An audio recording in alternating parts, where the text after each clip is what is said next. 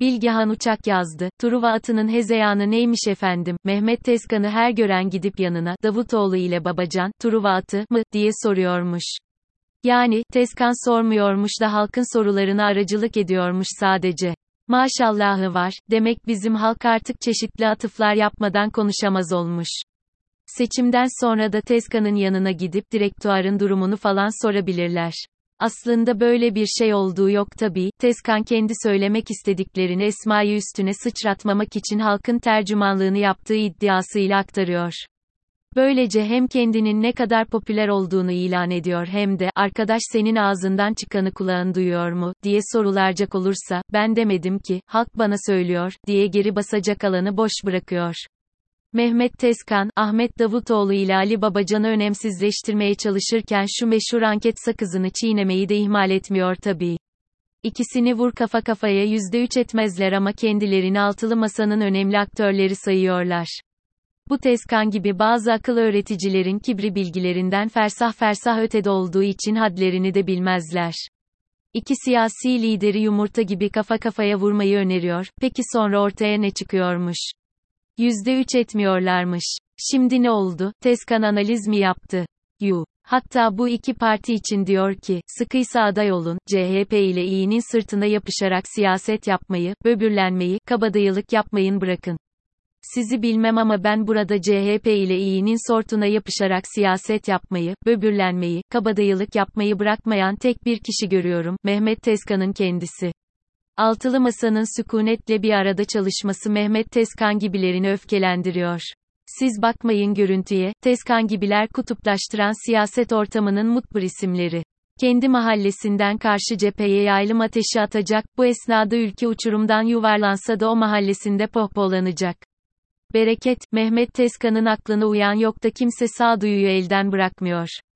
Ali Babacan dese ki, "Arkadaş madem bizi istemiyorsunuz, madem oyumuz yok, ben dönüyorum AKP'ye, ne haliniz varsa görün," bir ay sonraki anketlerde kararsızların nasıl koşarak partilerine döndüğüne inanamazsınız. Ali Babacan'ın DEVA'yı kurmak için hangi teklifleri elinin tersine ittiğini düşünün. Babacan'ın hayatında DEVA olmasa ne eksilirdi bilemem ama bankadaki mevduatı sürekli yükselirdi mesela, ondan eminim. Aynısı Ahmet Davutoğlu için de geçerli.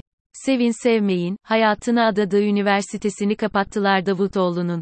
Sadece geleceği kurup korku duvarına ilk büyük çekici vurduğu için onlarca akademisyen ve öğrenci ortada kaldı. Tezkan hangi bedeli ödemiş muhalefetçilik oynarken? Hiç. Sadece liderler de değil, hem alt hem de üst kadrodan çok sayıda insan büyük baskılara rağmen bir mücadele veriyor, sorumluluk alıyor. Bunları nasıl görmezden gelebilirsiniz?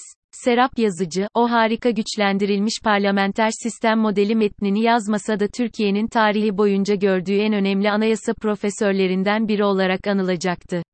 Ama elini taşın altına sokmaktan da imtina etmedi. Tezkan devam ediyor, "İktidardan kovulunca artık muhalifim demekle muhalif olunmuyor. Önce hesap verecekler. Öz eleştiri yapacaklar, özür diyecekler."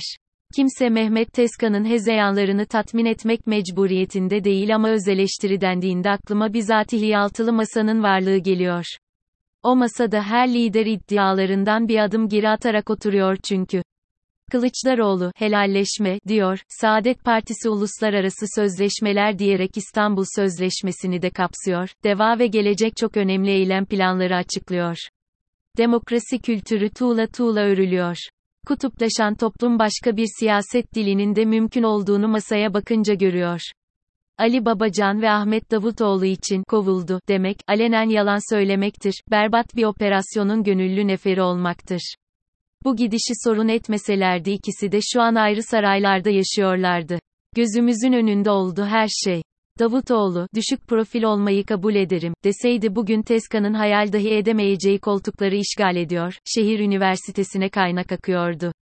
Ali Babacan isteseydi hala milyar dolarları yönetiyordu. Davutoğlu ile Babacan'ın altılı masadaki varlıkları çok değerlidir.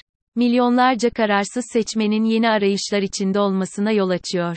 Onların beklentilerini anlıyor, onlarla konuşuyorlar. Muhalefetin sesi bu insanlar sayesinde duyuluyor, en ücra köylere bile gidiyor. Davutoğlu ve Babacan olmadan düşünülemeyecek altılı masa, Türkiye'nin demokrasi tarihinde çok önemli bir yer tutacaktır.